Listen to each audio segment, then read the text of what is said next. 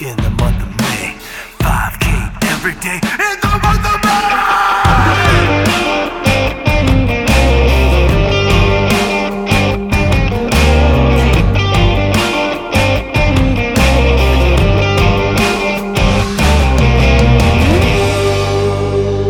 Welcome to day 12 of the 5K Every Day in the month of May 2022 challenge. You have made it to day 12. That's pretty awesome.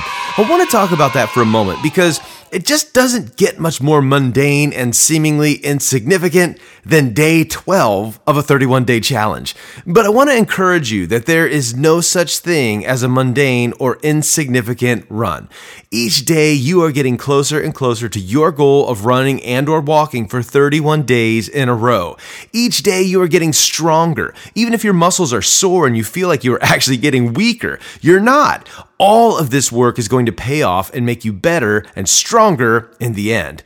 Not only are you getting closer and closer to your goal, and not only are you getting stronger with each passing day of putting in the work, but each day and each run has a hidden joy within itself. As we are reading through the Gospels together, I am constantly reminded that God is speaking to those who have ears to hear, that God is revealing to those who have eyes to see. I want that to be me. I don't want to just get through my run or just get through my day. I want to notice the things that God wants me to notice. I want to enjoy the hidden joys. I want to be led by the Spirit and full of the Spirit and walking in the power of the Spirit today. I want to hear the voice of God today and soak up His love for me and obey His clear directions. So, all of that to say, don't buy into the lie that this is just an everyday, average, ordinary day. In Christ, there is no everyday, average, ordinary day. He has a plan and a purpose for your life. He wants to give you a future and a hope. He is for you. He is with you. His mercies are new each morning. The psalmist tells us in Psalm 113, verse 3 From the rising of the sun to its setting, the name of the Lord is to be praised. If you were diligent and looked ahead, you would know that today's daily fun photo challenge is to run or walk while the sun is rising and snap a photo of the sunrise. Now, if you're listening to this podcast while running or walking your daily 5K and the sun is already up, then you missed it. But if you are currently taking in the glorious golden rays of the morning sunrise and preparing to snap a picture, go ahead and take a moment to stop. Stop your Garmin. Breathe in deeply the breath of life. Thank God for waking you up again today. Snap an epic photo and continue on your way knowing that God is good and God is fulfilling his promises to us yet again today. And to keep us going, to get our blood pumping and our legs moving, let's get started with a song from Poland Band called Everlasting.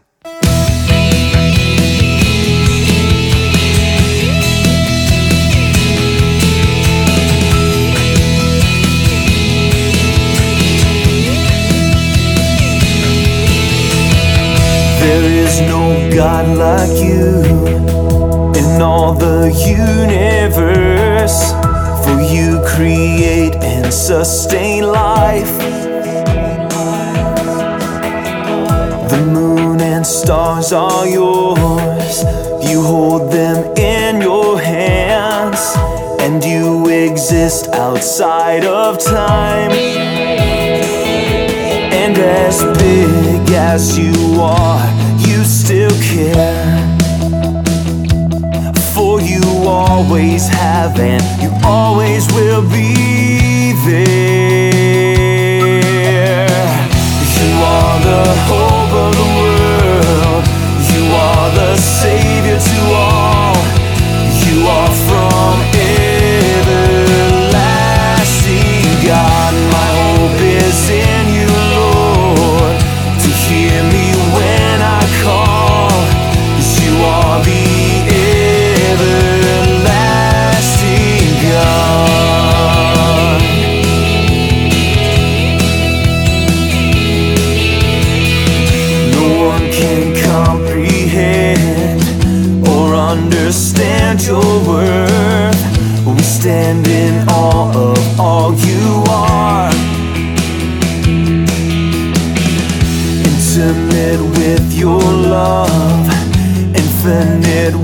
your grace, the all consuming holy God.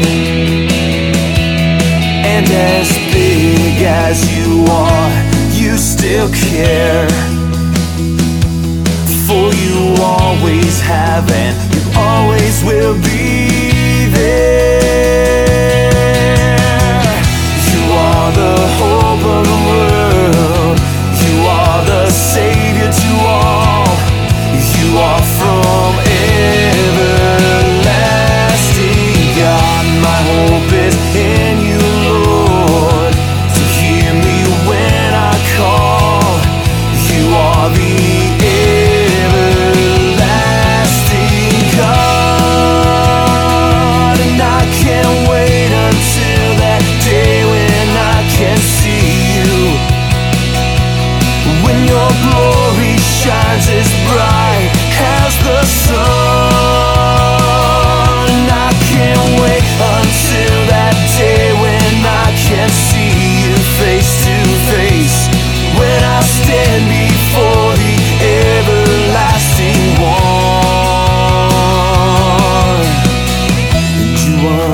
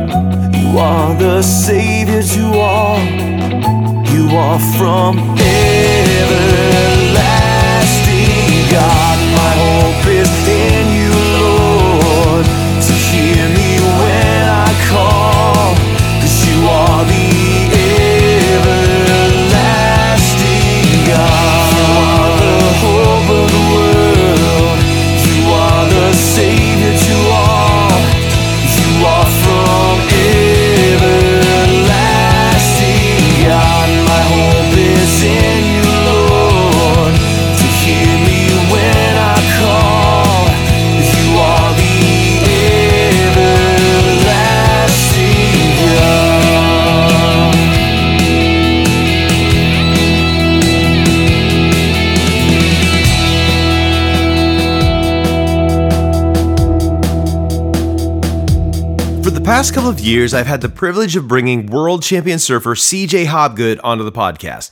CJ was active as a professional surfer from 1999 to 2015. He was the Association of Surfing Professionals Rookie of the Year in 1999 and became the World Surf League World Champion in 2001. Of course, he has won many other major events beyond that, but the thing that I love about CJ is that he is just a great guy who loves Jesus. I'm super excited to be able to bring him onto the podcast again this year, so I hope you enjoy this conversation with CJ Hobgood. So, for the past several years, I have had the absolute privilege of getting a chance to sit down and talk with CJ Hobgood. CJ, we met through a mutual friend, Dean Plumley, and I think we were in Maryland or West Virginia. I don't remember. And I just remember getting a chance to meet you and to hear your heart. And, uh, you know, from my perspective, I feel like we really hit it off like we were kindred spirits, long lost brothers. Man, I have so appreciated staying connected with you throughout the years, getting a chance to hang out with you from time to time, and to hear your perspective on different things. So it's a huge privilege for me to be able to bring you onto this podcast. And I just want to know uh, you are a world champion surfer, uh, amazing in your craft. I've watched the documentary that was, I think, on Amazon of you and your brother. Amazing stuff. Super talented guy. But for you, uh, your life is not just about surfing. Your life is about God. Your life is about Jesus. And I would love to hear what is God teaching you right now? And what ways are you seeing God moving in your midst right now? Thank you for the introduction. I was, uh, as you were saying that, I was like, okay, yeah, that's why I get on the podcast, just so, um, because I am, I feel so removed from surfing that, um, you make me feel like a surfer again with those intros.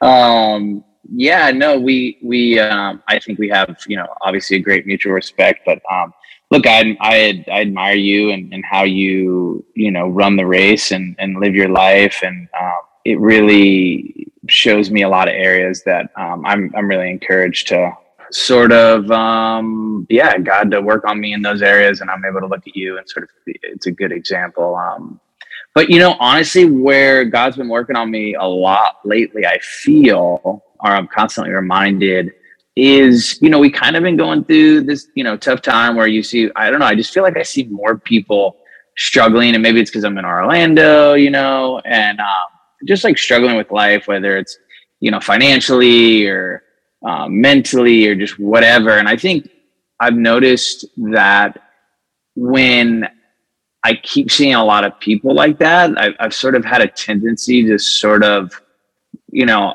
kind of have a harder heart than I should. And um, I've constantly been praying and talking to God, like, God, I need more compassion. I need more I need more compassion in my life. Like I, and I, I only can get that from you. I need your help in these areas because I've noticed some knee jerky things at times where like, I don't feel like it's me where I'm just like, no, that person's fine or that person can take care of himself or that person got himself into that predicament and those sort of things.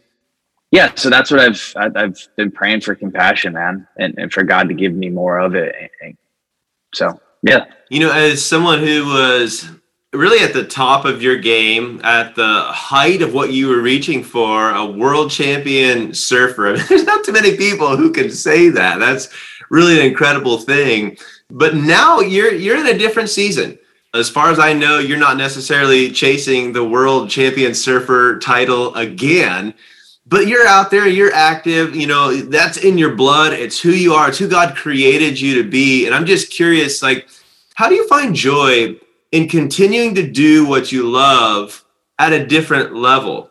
And when I ask that question, I know there are so many people who are listening to this podcast who you know they're running a 5k every day in the month of may but maybe they're they're feeling a little discouraged because they look back to their high school days when they were running track and the reality if they're if they're honest with themselves they're like well i'm never going to be that fast again. Or maybe they're looking at their 5k times from their 20s or their early 30s and they're realizing that was a season and it was good, but I'm probably never going to get to that level again.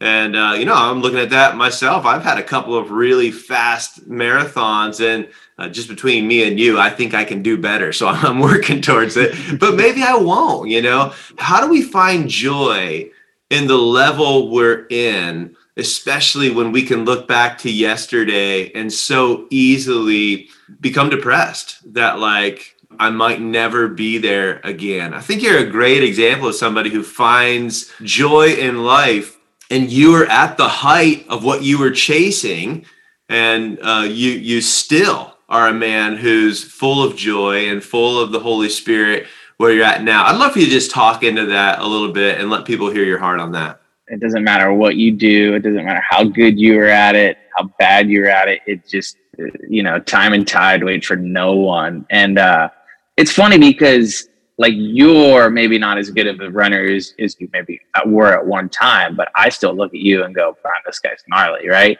So there is that inherent thing where you're like, of course, I'm nowhere near and, and don't practice the craft like you know surfing, but people still get stoked, right?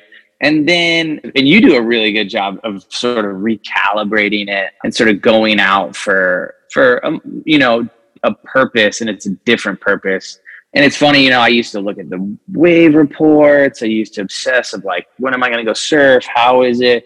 So it's really a cool place when you when you really truly like, you know, you've given a gift and clearly God gave me the gift to surf, right? And then so for me to like truly give it up and chase other things, you know, chase my wife, chase being a dad, chase my kids, when you give it up and you chase other things, and then when it gets given back, meaning then when I have the opportunity to go surf or something, it is there's just a joy there from giving it up and then you know knowing that god's like all right you know here's like a bonus round like and then you, you'll be in these situations where you're like oh my gosh i can't believe it like the waves are firing and, and no one's around like i know that you gave me this. I didn't chase any of this. This is just you know the doors just swung wide open and just thank you so much. And and when when you're in that sort of gratitude wow can't believe it i mean joy just comes flooding in you know? And i uh i remember you telling me a story too where you're like oh i was going to do this marathon and then do this marathon and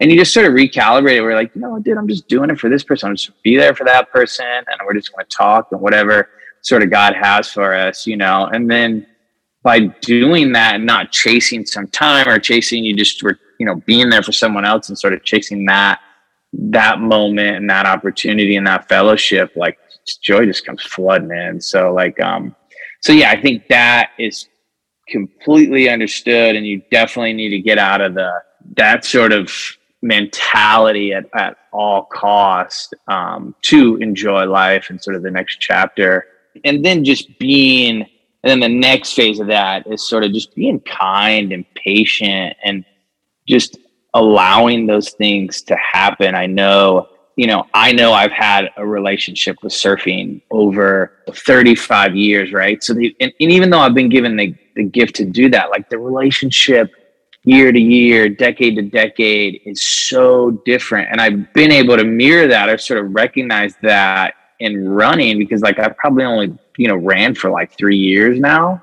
And honestly, dude, almost like week to week, month to month, definitely year to year, my relationship with running and how and what God is like talking to me about and you know the the internal battle and the, the sort of physical and the mental like dude, it, it's constantly changing so I'm sort of trying to recognize those and trying to like be kind and patient with the relationship that I have with surfing at the moment or with running at the moment. Or then you can even relate that to your spouse or your kids. Like there's just relationship seasons that are constantly changing and just being okay and patient and kind and, and, and, and asking God for more. And, um, yeah, that posture definitely, you know, and to be able to bring those across the board in other categories with, with the creator is, uh, I don't know. That's kind of just where I've, where I've been at.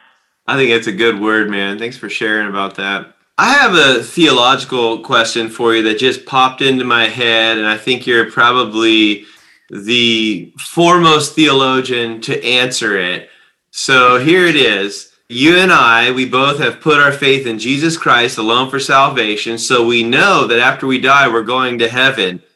Will we surf in heaven? And the follow up question to that is Is there any chance that in heaven, if we serve, I'll be half as good as you are?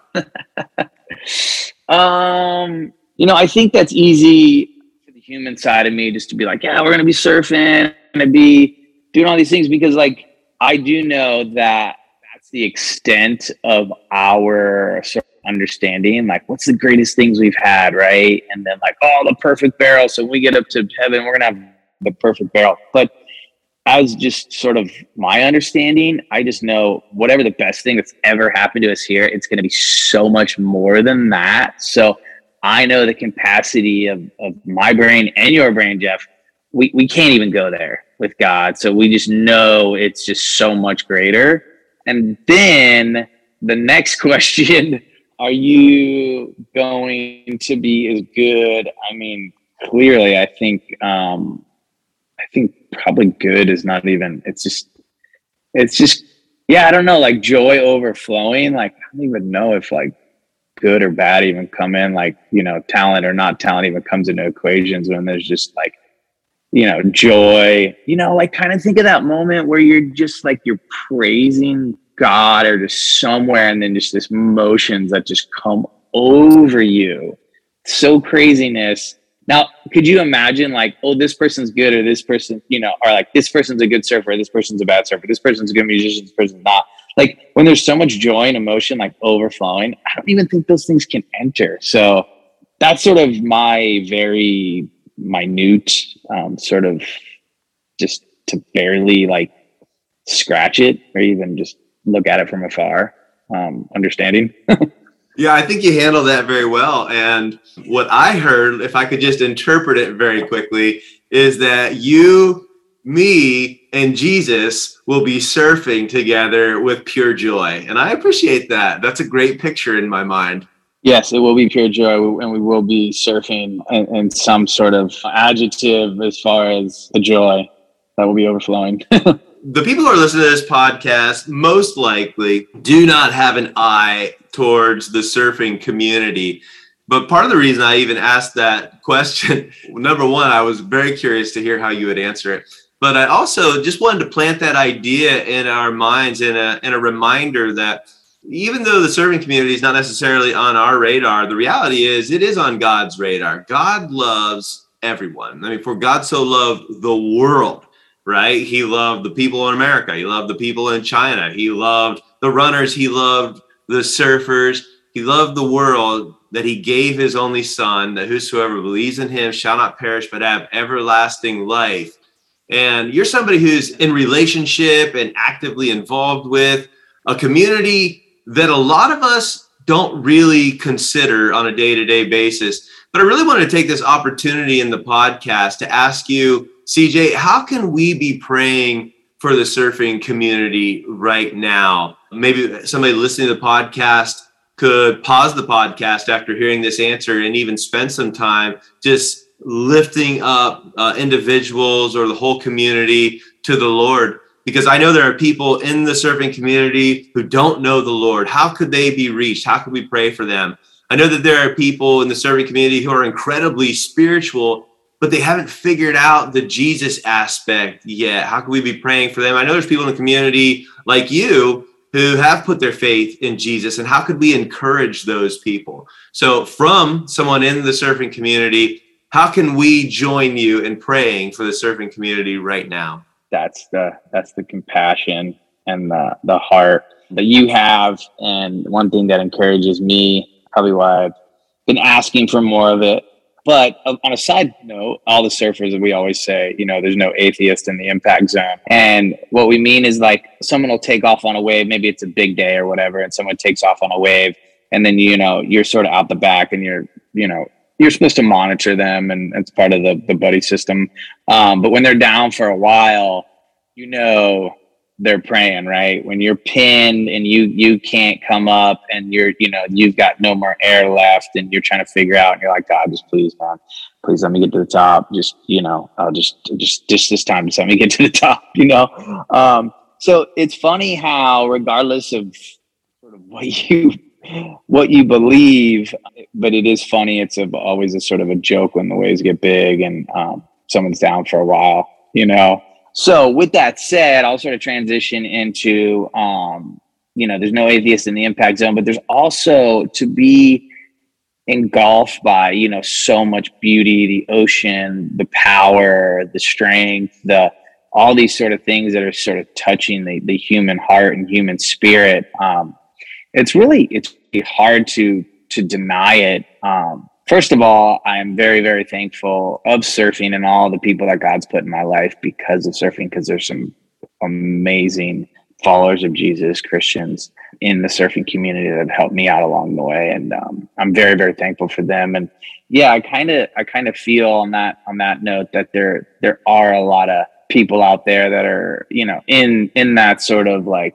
you know, I want to pray for this person. I want to pray for this person. I want to keep praying for this person. I keep praying for this person. And they just, they do it like earnestly for decades for, for some person. So I know that exists and I'm very, very thankful for that. And, um, you know, I feel from like a competitive side of it, I wish there, you know, I wish there was a little more inroads even not i mean chaplains like on tour and with the competitive and the competitors but just like people that are that are there that are like known to be like, hey, here's a guy that like if you're on tour and you're going through a bad time, like you can talk to this dude, you know? So like I know there was a couple people that were sort of underground when I was on tour and so like I really just pray for those those people to be injected and at, at the right time for the the next generation, like like people that were there for me. So essentially, if I'm hearing you correctly, God is sending missionaries, surfing missionaries into the surfing community. And really, the best thing we could do at this point uh, would be to lift up those surfing missionaries who realize they're not just there to surf, but they're there to represent Jesus and to lead others to Christ. Mm. Yeah. You know, at that highest level, is sort of where where my heart's sort of at and the people I'm thinking of and the experiences that I had and I just want I would really want that for the next generation. I don't know at what level it exists and I know God's moving and working. I just that's kind of where my heart it goes to. Man, I love that. I love CJ's heart. I hope that you appreciate that conversation, but more than that, I hope you will join me in praying that God would send out and strengthen the missionaries to the serving community. To the fishermen, Jesus said, Follow me, and I will make you fishers of men. To the surfers, I believe Jesus is reaching out to them and saying, You will no longer catch just waves, but follow me, and I will empower you to catch men with the good news of the gospel. Father, we pray that you would encourage those who are in the surfing community who realize that they are first and foremost ambassadors for Jesus Christ. Strengthen them and encourage them and give them the words to speak to their surfing friends today. And for those servers who do not know you, we know that there is no atheists in the impact zone. Help them to see your goodness and your glory and your power today, and help them to trust in Jesus Christ alone for salvation today. May there be a revival that breaks out in the surfing community. I pray, God, that you would be so glorified and that the surfing missionaries would be so effective in proclaiming the gospel that surfers around the world would become synonymous with Christ followers. Only you can do this, and we ask that you would. In Jesus' name, through the power of the Holy Spirit, and to the glory of God the Father, we ask. Amen. Our Bible memory verse for this week is Matthew 28, verse 19. Go therefore and make disciples of all nations, baptizing them in the name of the Father, and of the Son, and of the Holy Spirit. Now let's go ahead and jump back into the daily Bible reading. We are currently in the Gospel of Mark. Chapter 6 Jesus left that part of the country and returned with his disciples to Nazareth, his hometown. The next Sabbath, he began teaching in the synagogue, and many who heard him were amazed. They asked, Where did he get all this wisdom and the power to perform such miracles? Then they scoffed, He's just a carpenter, the son of Mary, and the brother of James, Joseph, Judas, and Simon, and his sisters live right here among us. They were deeply offended and refused to believe in him. Then Jesus told them, A prophet is everywhere except in his own hometown and among his relatives and his own family. And because of their unbelief, he couldn't do any miracles among them except to place his hands on a few sick people and heal them. And he was amazed at their unbelief. Then Jesus went from village to village teaching the people, and he called his twelve disciples together and began sending them out two by two, giving them authority to cast out evil spirits. He told them to take nothing for their journey except a walking stick, no food, no traveler's bag, no money. He allowed them to wear sandals, but not to take a change of clothes. Wherever you go, he said, stay in the same house until you leave. But if any place refuses to welcome you or listen to you, shake its dust from your feet as you leave to show that you have abandoned those people to their fate. So the disciples went out, telling everyone they met to repent of their sins and turn to God. And they cast out many demons and healed many sick people, anointing them with olive oil. Herod Antipas, the king, soon heard about Jesus because everyone was talking about him. Some were saying, This must be John the Baptist raised from the dead. That is why he can do such miracles. Others said, He's the prophet Elijah. Still others said, He's a prophet like the other great prophets in the past. When Herod heard about Jesus, he said, John, the man I beheaded, has come back from the dead. For Herod had sent soldiers to arrest and imprison John as a favor to Herodias. She had been his brother Philip's wife, but Herod had married her. John had been telling Herod, It is against God's law for you to marry your brother's wife. So Herodias bore a grudge against John and wanted to kill him. But without Herod's approval, she was powerless. For Herod respected John, and knowing that he was a good and holy man, he protected him. Herod was greatly disturbed whenever he talked with John, but even so, he liked to listen to him. Herodias' chance finally came on Herod's birthday. He gave a party for his high government officials, army officers, and the leading citizens of Galilee. Then his daughter, also named Herodias, came in and performed a dance that greatly pleased Herod and his guests. Ask me for anything you like, the king said to the girl, and I will give it to you. He even vowed, I will give you whatever you ask, up to half my kingdom. She went out and asked her mother, What should I ask for? Her mother told her, Ask for the head of John the Baptist. So the girl hurried back to the king and told him, I want the head of John the Baptist right now on a tray. Then the king deeply regretted what he had said, but because of the vows he had made in front of his guests, he couldn't refuse her. So he immediately sent an executioner to the prison to cut off John's head and to bring it back to him. The soldier beheaded John in the prison, brought his head on a tray, and gave it to the girl, who took it to her mother. When John's disciples heard what had happened, they came to get his body and buried it in a tomb. The apostles returned to Jesus from their ministry tour and told him all they had done and taught. Then Jesus said, Let's go off by ourselves to a quiet place and rest a while. He said this because there were so many people coming and going that Jesus and his apostles didn't even have time to eat. So they left by boat for a quiet place where they could be alone. But many people recognized them and saw them leaving. And people from many towns ran ahead along the shore and got there ahead of them. Jesus saw the huge crowd as he stepped from the boat, and he had compassion on them because they were like sheep without a shepherd. So he began teaching them many things. Late in the afternoon, his disciples came to him and said, This is a remote place and it's already getting late. Send the crowds away so that they can go to the nearby farms and villages and buy something to eat. But Jesus said, You feed them. With what? They asked. We'd have to work for months to earn enough money to buy food for all these people. How much bread do you have? He asked. Go and find out. They came back and reported, We have five loaves of bread and two fish. Then Jesus told the disciples to have the people sit down in groups on the green grass. So they sat down in groups of 50 or a 100. Jesus took the five loaves and two fish, looked up toward heaven, and blessed them. Then, breaking the loaves into pieces, he kept giving the bread to the disciples so they could distribute it to the people. He also divided the fish for everyone to share. They all ate as much as they wanted, and afterwards the disciples picked up 12 baskets of leftover bread and fish. A total of 5,000 men and their families were fed. Immediately after this, Jesus insisted that his disciples get back into the boat and head across the lake to Bethsaida while he sent the people home. After telling everyone goodbye, he went up into the hills by himself to pray. Late that night, the disciples were in their boat in the middle of the lake, and Jesus was alone on the land. He saw that they were in serious trouble, rowing hard and struggling against the wind and waves. About three o'clock in the morning, Jesus came toward them, walking on the water. He intended to go past them, but when they saw him walking on the water, they cried out in terror, thinking he was a ghost. They were all terrified when they saw him. But Jesus spoke to them at once. Don't be afraid, he said. Take courage, I am here. Then he climbed into the boat, and the wind stopped. They were totally amazed, for they still didn't understand the significance of the miracle of the loaves. Their hearts were too hard to take it in. After they had crossed the lake, they landed at Gennesaret. They brought the boat to shore and climbed out. The people recognized Jesus at once, and they ran throughout the whole area, carrying the sick people on mats to wherever they heard he was. Wherever he went, in villages, cities, or the countryside, they brought the sick out to the marketplaces. They begged him to let the sick touch at least the fringe of his robe, and all who touched him were healed. I should have pointed this out earlier. We're already six chapters deep into the Gospel of Mark, and I haven't even mentioned it, but you're probably already seeing it for yourself. The Gospel of Mark, like the Gospel of Matthew, is absolutely not meant to be seen as chronologically accurate. Now, I don't want that statement to in any way take away from the power or the reliability of Mark's gospel. Not at all. It can be difficult for us non Hebrew, Western, Greek minded Americans to understand this. And at this point, I'm assuming that the vast majority of people who are tuning into this podcast would fit that description. If you are a non Greek, Eastern, Hebrew minded non American, I apologize for not including you in my incredibly generalized statement. But it can be difficult for us non Hebrew, Western, Greek minded Americans to understand why someone would write about the life of Jesus, but not put the details in chronological order. That is just not how we think. And in fact, in just a few short days, we'll be in the Gospel of Luke, who is certainly not American or Western, but was incredibly Greek minded and non Hebrew. In the opening verses of his gospel, he will explain very clearly that his purpose in writing it was, in fact, to create an orderly account of the things that had happened. It is highly likely and widely believed that Luke's gospel was the third gospel written, and it does appear that he was trying to help non Hebrews, and in particular, a likely influential man by the name of Theophilus, understand who Jesus was, what he did, where he did it, and when. Those details are important to Luke, but that's the gospel of Luke and I'm getting way ahead of myself because we're still not quite halfway through the Gospel of Mark.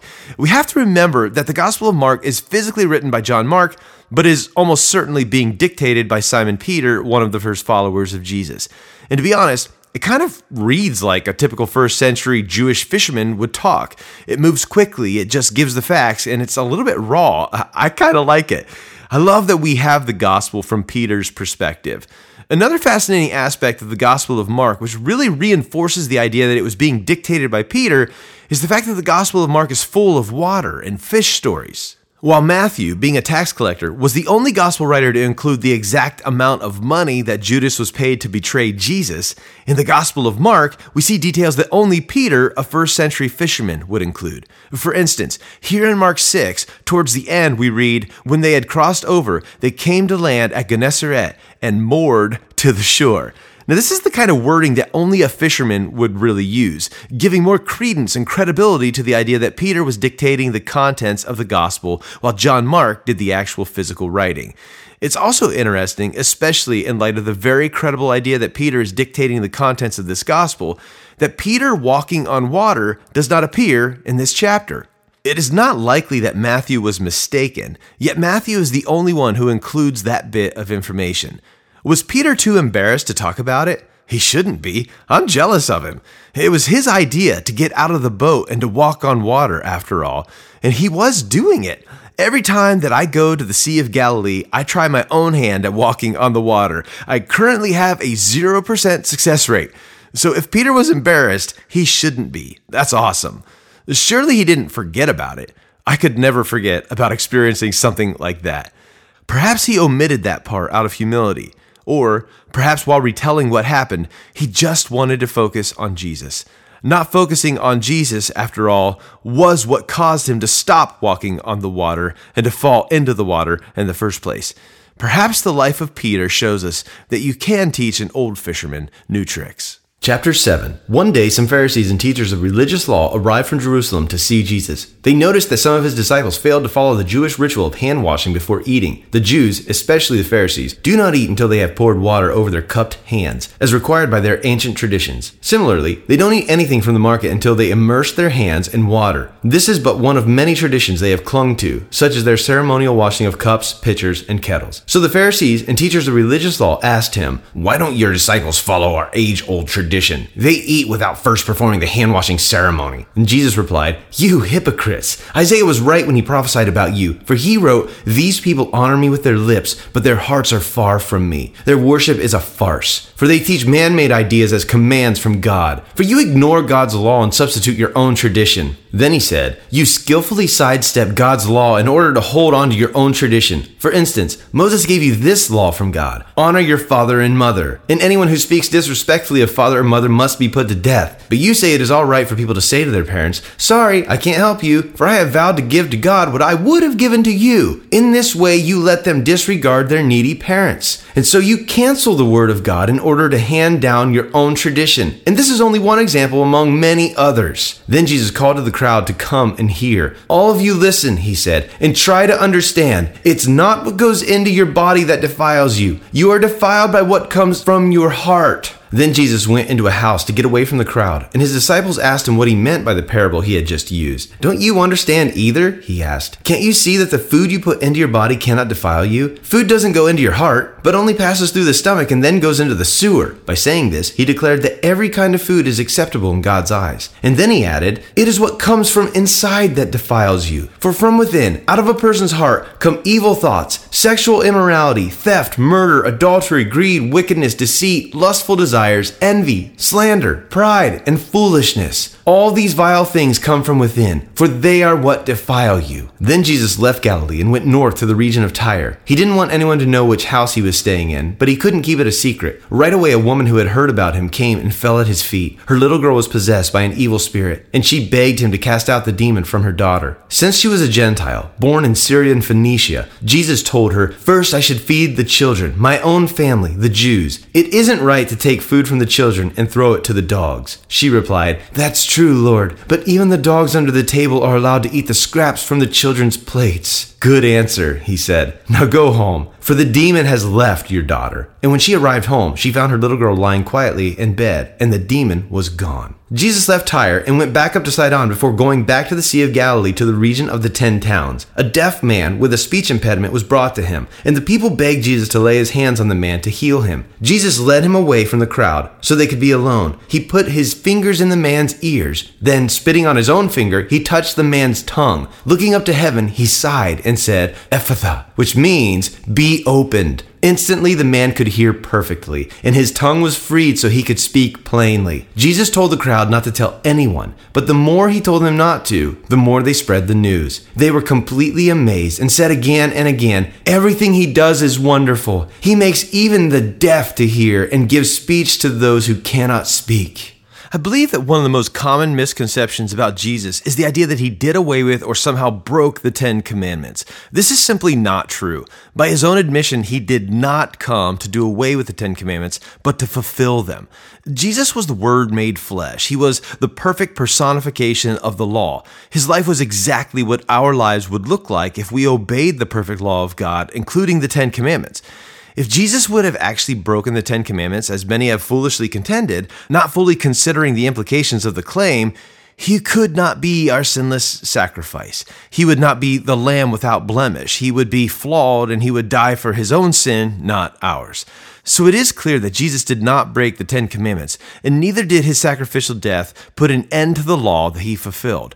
Some have said that the Apostle Paul makes the argument that Christ's work on the cross put an end to the law, ushering in what they call the age of grace. And it is true that Jesus personified grace in a way that should be modeled in our own lives, but he also personified truth, grace and truth. This is what the Gospel of John says The Word became flesh and dwelt among us, and we have seen his glory, glory as of the only Son from the Father, full of grace and truth. The truth is that the perfect law of God still stands. I am currently working on a book that will go to great lengths to not only prove this point, but to give practical ideas of what that looks like to lovingly live this out in the modern age. Pray for me as I try to finish it before I die. The Apostle Paul simply did not believe that Jesus did away with the Ten Commandments, nor did he ever teach such a thing. Any interpretation of Paul's writing that would intend to make that case is simply a misunderstanding of what he was trying to say.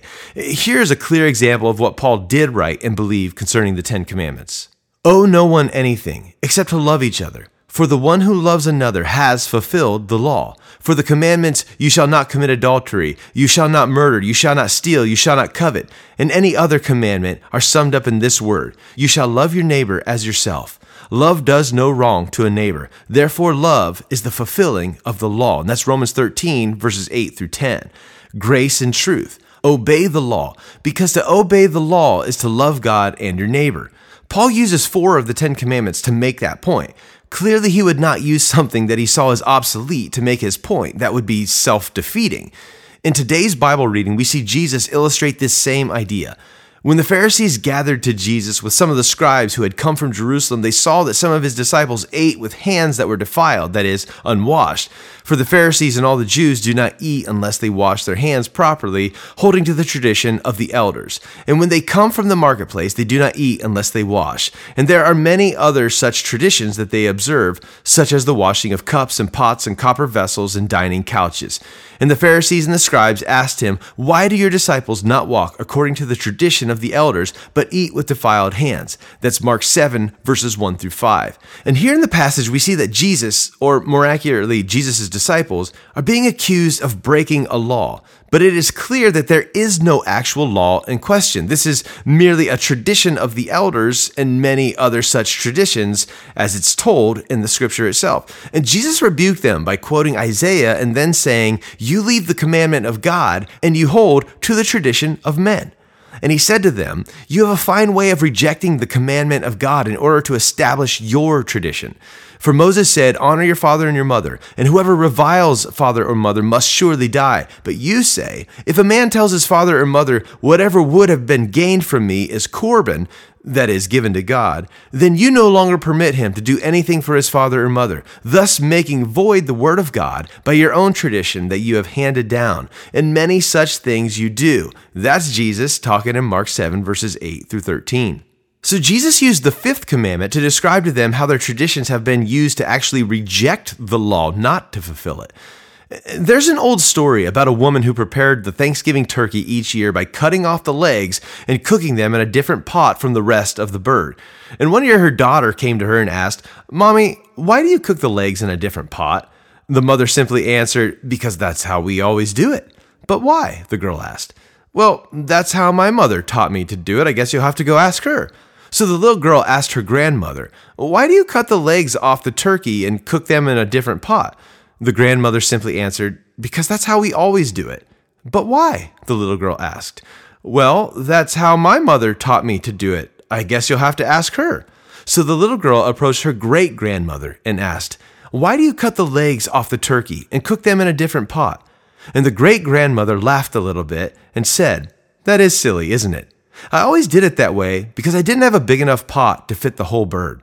This story, along with the exchange in Mark 7, causes me to pause and wonder are there any silly traditions that have been passed on to me which keep me from obeying God rather than helping me to obey Him? Chapter 8 about this time, another large crowd had gathered, and the people ran out of food again. Jesus called his disciples and told them, I feel sorry for these people, for they have been with me for three days, and they have nothing left to eat. If I send them home hungry, they will faint along the way, for some of them have come a long distance. His disciples replied, How are we supposed to find enough food to feed them out here in the wilderness? Jesus asked, Well, how much bread do you have? Seven loaves, they replied. So Jesus told all the people to sit down on the ground. Then he took the seven loaves, thanked God for them, and broke broke them into pieces. He gave them to his disciples, who distributed the bread to the crowd. A few small fish were found too, so Jesus also blessed these and told the disciples to distribute them. They ate as much as they wanted. Afterwards, the disciples picked up seven large baskets of leftover food. There were about 4,000 men in the crowd that day, and Jesus sent them home after they had eaten. Immediately after this, he got into a boat with his disciples and crossed over to the region of Dalmanutha. When the Pharisees heard that Jesus had arrived, they came and started to argue with him. Testing him, they demanded that he show them a miraculous sign from heaven to prove his authority.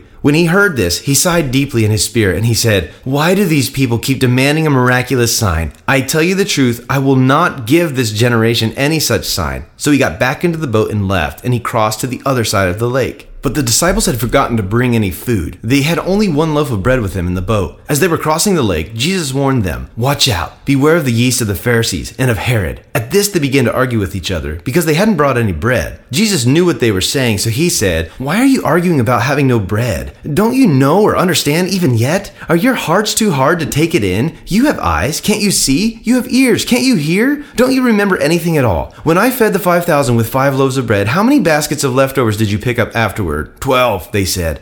And when I fed the 4,000 with seven loaves, how many large baskets of leftovers did you pick up? Seven, they said. Don't you understand yet? he asked them. When they arrived at Bethsaida, some people brought a blind man to Jesus, and they begged him to touch the man and to heal him. Jesus took the blind man by the hand and led him out of the village. Then, spitting on the man's eyes, he laid his hands on him and asked, Can you see anything now? The man looked around. Yes, he said, I see people, but I can't see them very clearly. They look like trees walking around. Then Jesus placed his hands on the man's eyes again, and his eyes were opened. His sight was completely restored, and he could see everything clearly. Jesus sent him away, saying, Do not go back into the village on your way home. Jesus and his disciples left Galilee and went up into the villages near Caesarea Philippi. As they were walking along, he asked them, Who do the people say that I am? Well, they replied, Some say John the Baptist, some say Elijah, and others say you are one of the other prophets. Then he asked them, But who do you say I am? Peter replied, You are the Messiah. But Jesus warned them not to tell anyone about him. Then Jesus began to tell them that the Son of Man must suffer many terrible things and be rejected by the elders, the leading priests, and the teachers of religious law. He would be killed, but three days later he would rise from the dead. As he talked about this openly with his disciples, Peter took him aside and began to reprimand him for saying such things. Jesus turned around and looked at the disciples, and he reprimanded Peter. Get away from me, Satan, he said. You are seeing things merely from a human point of view, not from God's. Then, calling the crowd to join his disciples, he said, If any of you wants to be my follower, you must give up your own way, take up your cross, and follow me. If you try to hang on to your life, you will lose it. But if you give up your life for my sake and for the sake of the good news, you will save it. And what do you benefit if you gain the whole world but lose your own soul? Is anything worth more than your soul? If anyone is ashamed of me and my message in these adulterous and sinful days, the Son of Man will be ashamed of that person when he returns in the glory of his Father with the holy angels. We are officially halfway through the Gospel of Mark. I'm always amazed by how quickly this Gospel moves.